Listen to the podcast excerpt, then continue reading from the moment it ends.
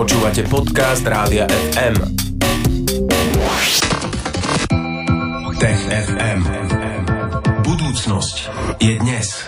Tomáš Prokopčák je tu spolu s nami, tak ako takmer každý štvrtok po 15. Tomáš, vítaj. Ahoj. Si rád, že si naša obľúbená záležitosť? Ale áno, veľmi rád. No, tak to sa tešíme a poďme sa už ale rozprávať o tých našich dnešných témach.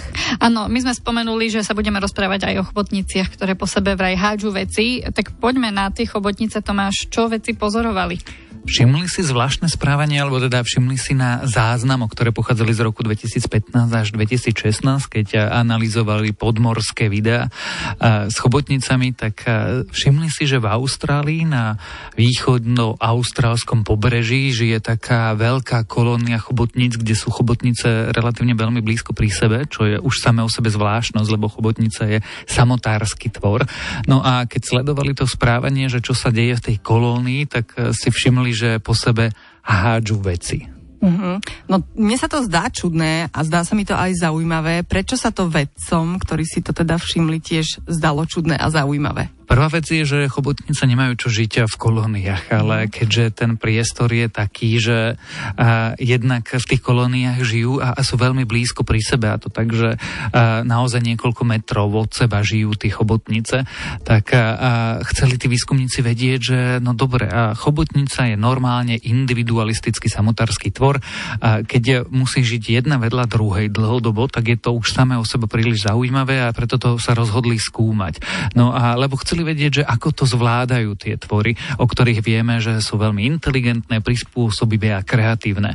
No a keď sa teda ponorili kamery pod tú hladinu a teraz postupne analýzujú jednotlivé videá, tak si všimli, že e, okrem teda lovenia a skrývania sa a nejakých vzájomných interakcií e, robia jednu zvláštnu vec a to je, že keď narazia na odpadky alebo bahno alebo schránky mušly vo svojom okolí, tak e, najmä samice hádžu tieto kúsky jedna po druhej. Uh-huh. No poďme to aj rozobrať, ale viete vy dvaja, že prečo teda začali chobotnice vedľa seba žiť? Ja Prečo? viem, no. potrebovali pomocnú ruku, teda pomocné chápadlo, mm. nemali dosť. Dobre, ale poďme sa teda mm, rozprávať o tom, čo si načal, Tomáš tá otázka vlastne zostáva stále, že, že čo, čo to znamená, že prečo to robia. Uh-huh. Jedna vec je nájsť na nejaké anomálne správanie, no a potom výskumníci ako keby hľadajú, že uh, no čo za to im sa ukrýva.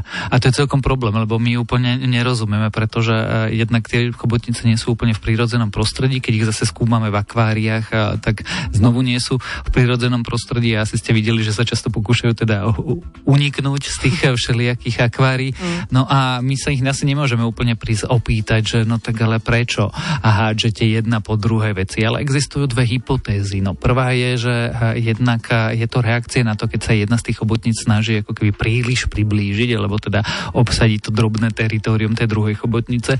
No a to druhá hypotéza alebo interpretácia toho, čo tie videá ukazujú, je podľa mňa ešte oveľa zaujímavejšie a to je, že robia to len tak, lebo môžu. Že je to istá forma zábavy, pretože to nie je len také jednoduché, že zoberiem si kamienok alebo teda teda ústricu alebo kúsok a hodím to. Oni dokonca popri tom hodení ešte akoby vystreknú a prúd vody, aby to ešte urýchlili a aby to ešte ďalej doletelo. A nevždy je to smerované na inú chobotnicu, niekedy to je hodené len tak do priestoru. Čiže tí výskumníci sa domnievajú, že no tak pokojne to môže byť iba zábavka, čím sa rozptilujú, keď už teda môžu. Aha, že je to taká hra a Tomáš, nemohlo by to byť, že si tam robia nejaký systém. Nechcem povedať, že upratujú, ale že mm, tie, tie, mm, ten odpad, tie smetí v podstate, že že uh, sa snažia tomu dať nejaký systém? No jasné, ty už v tom opäť hľadaš upratovanie. Ale dokonca aj niektorí výskumníci si hovorili, mm. že, že tak tretia hypotéza môže byť, že tak upratujú si svoje bezprostredné okolie. Ono by to dávalo zmysel, keď ťa odhadzujú z výšky potravy alebo práve tie schránky, tých, mm. tie ulity. No len oni to niekedy robia len tak, že s bahnom. Ako keby naberú kúsok bahna a ten hodia a vlastne urýchlia to bahno tým prúdom vody, ktorý vystreknú z tých svojich otvorov, ktoré na to majú určené No a, a za tým nie je nič, ani upratovanie. Jednoducho... Možno športujú. Možno športujú. My dokonca, vlastne tá pointa toho je, že tí výskumníci dodnes vlastne nevedia úplne prečo to robia. V niektorých prípadoch odhadujú, že je to obranné správanie. Keď vidia, že jedna chobotnica sa začne približovať k tej druhej, tak tá a, druhá po tej prvej hodí niečo. Ale niekedy to robia len tak, no tak možno naozaj športujú, zabávajú sa, alebo stále im nerozumieme. Mm, a bude sa to nejako ďalej ešte skúmať, pozorovať, alebo už to uzavreli? Neuzavreli, pretože stále nemáme tú odpoveď, že prečo to teda robia. Takže a, tá štúdia vyšla teraz, tento týždeň, ale a, podľa všetkého sa bude vo výskume pokračovať a snaži, budú sa snažiť ako keby výskumníci a tí morskí biológovia nájsť nejaké vzorce v tom správaní a teda uvidieť, že čo sa robí, kedy sa to do, robí, kto to robí, aké druhy chobotníc a v akých situáciách a možno potom prídu s nejakým vysvetlením. No, tak um, kreatívne a hravé sú tie tvory, chobotnice. Budeme sa rozprávať ale o ľuďoch. Objavili možno prvú napísanú vetu. To bude naša téma v nasledujúcom vstupe TFM, tak ostaňte s nami. Tech FM. A v tejto chvíli vám ponúkame aj pokračovanie dnešnej rubriky Tech FM. Spolu s nami je tu stále Tomáš Prokopčák z Osme. Už sme sa rozprávali o chobotniciach, ktoré po sebe hádžu veci a začínajú bližšie pri sebe žiť, napriek tomu, že chobotnica by mala byť samotár. E, teraz sa ale budeme rozprávať o tom, že možno asi teda objavili, objavila sa e, prvá napísaná veta. Tomáš, tak čo to vedci alebo výskumníci objavili a kde konkrétne? Konkrétne to objavili na území eh, klasického Kanánu. Čiže to je dnešný Izrael a Palestína. Mm-hmm. Kanán je to mhm. biblické územie, ktoré poznáme zo starého zákona. A v Izraeli, a ono sa to volá, že Tel Lachiš, to miesto, objavili hrebeň. To nie je až také zaujímavé, keď si človek predstaví, že tak objavili kúsok slonoviny, dosť použitý, starý, takto odhadom asi 4000 rokov. Mm-hmm. A ktorí navyše boli polámané všetky tie uh, zúbky. zúbky toho hrebenia. A to vôbec nie je zaujímavé. Zaujímavé sa to ukázalo až teraz, keď uh, vlastne pomocou uh, fotografií a počítačov, keď skenovali ten samotný hrebeň, tak si všimli, že to nie sú všetko len také akože praskance, na tom hrebení je nápis. A ukázalo sa, že je to uh, kompletná veta a zároveň je to kompletná veta v hláskovom písme alebo v tzv. alfabetickom písme, tak ako písmo dnes poznáme my, že mhm. máme jednotlivé písmenka a z nich máme poskladané vety. No a, a ukázalo sa, že to je vôbec prvá známa napísaná veta v takomto systéme písma vôbec. No a potom a, sa ukázalo aj zaujímavé, čo vlastne tá veta hovorí. Tak sa poďme najprv pozrieť na tú vetu, že čo tam vlastne bolo napísané. V princípe to bolo zaklínadlo proti všiam. Tá veta hovorí, keď to parafrázujeme do slovenčiny, že e, nech užívateľovi dobre slúži a pomáha mu zbaviť sa vší. A jednak vieme, že kedysi tých vší bolo veľa, pretože mm-hmm. hygienické štandardy predsa len pred 4000 rokmi niekde v staroveku relatívne ránom neboli úplne najlepšie. Zároveň vďaka tomu vieme, že problém so všemi mali aj bohatí ľudia, pretože že slonovinový hreben si nemohol dovoliť len hoci kto. Určite to bol nejaký člen miestnej aristokracie alebo šlachty alebo niekto bohatý. No a zároveň je to prvý jasný dôkaz, v tomto okamihu aj materiálny dôkaz, aké staré môže byť hláskové písmo. Uh-huh. My dnes sme, vieme, že proste písmo sa objavilo niekedy možno pred 8-9 tisíc rokmi, ale to sa bavíme o obrázkovom písme, hieroglyfoch, potom z Egypta poznáme starovekého proste hieroglyfické písmo ktoré je staré 5000, možno 5500 rokov. No a, a, a hláskové písmo, tak ako ho dnes poznáme, je relatívne moderný a veľmi sofistikovaný vynález, keď sa dostaneš od všelijakých tých obrázkov a klínového písma až k písma, tak ako ho dnes my používame po písmenkách.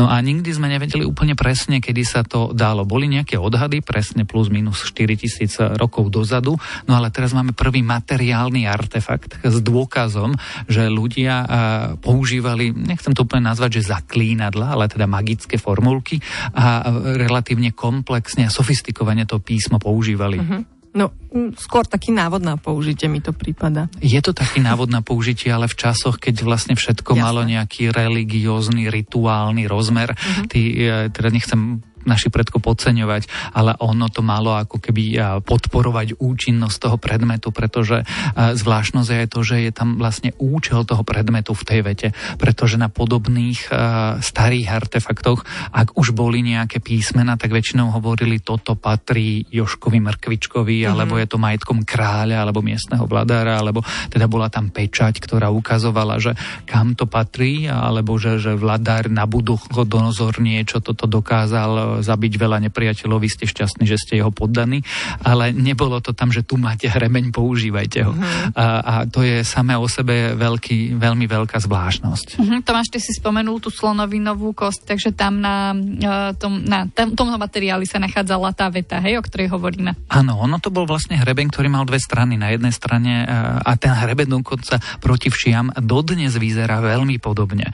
Teda ja som našťastie nemusel nikdy hľadať hrebeň proti všiam, ale ten hrebeň, ten staroveký vyzeral tak, že na jednej strane boli ako keby hrubé tie zuby, ktoré pomáhali rozčesavať vlasy a keď sú vo vlasoch všelijaké zhlúky a, a zamotance. Mm-hmm. A na druhej strane bol ten hrebeň jemnejší, ktorý slúžil na samotné vyčesávanie vší a tých malých ako keby vajíčok tých vší. A tí výskumníci hovoria, že v princípe, no nie úplne jednak jednej, ale v princípe, keď už máš vší a teda nechce sa ostrihať úplne do hola, tak tie hrebene dodnes vyzerajú, vyzerajú tak, že, že sa vyčesáva takýmto typom hrebeňov vlastne tie vši z vlasov. Uh-huh. No tak poďme to celé uzavrieť, že prečo je to zaujímavé, um, že sa našla takáto prvá veta v ABCD, asi najstaršia zatiaľ. Zaujímavé je už samotný ten hrebeň, pretože je zo slonoviny a ten hrebeň sa našiel na území, kde slony nežili. Čiže niekto bohatý si musel doniesť nejakú slonovinu, vyrobiť z neho predmet užitkovej hodnoty a, a potom do ňoho vygravírovať, keď to tak povieme, tú vetu. Takže ten niekto bol veľmi bohatý. No a druhá vec je, že vlastne sa to mení tá naša predstava o tom, čo bolo pre tých dávnych našich predkoch na území vlastne Palestíny a dnešného Izraela dôležité, lebo výskumníci si dlho mysleli, že vlastne ľudia, nepod, ľudia buď podpisovali predmety, komu patria, alebo tam boli nejaké určenia alebo dedikácie kráľovi, ale že na predmety si nehovorili, toto je predmet, ktorý slúži na toto. A nech Boh dá veľa šťastia a tomuto predmetu, aby fungoval a veľmi dobre. Čo je ako keby zmena v myslení, lebo začneš sa orientovať nielen ako keby na tých dôležitých ľudí, ale aj na predmety dennej spotreby. No a druhá vec je, že my vieme vďaka tomu, a to je tá podstatnejšia, datovať ten vznik alebo používanie písma a jeho používanie na sofistikované veci v bežnom živote. Čiže to je veľmi dôležité, že písmo zjavne nebolo len niečo, čo môže používať veľmi úzká vrstva ľudí na rituálne účely, ale že si niekto napísal na hrebeň, že nech hrebeň slúži. A to je tiež radikálna zmena myslenia, alebo teda aspoň nášho vnímania o tom, ako používali písmo v jeho úplných počiatkoch naši dávni predkovia.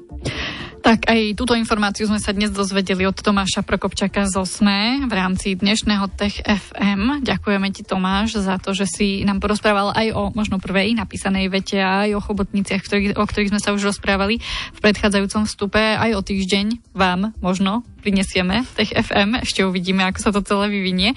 Ale štvrtky po 15. patria tejto našej rubrike. Tomáš, ďakujeme ti. Ahoj. Ahoj. Ahoj. FM. Stream, živé vysielanie a playlisty nájdete na www.radiofm.sk.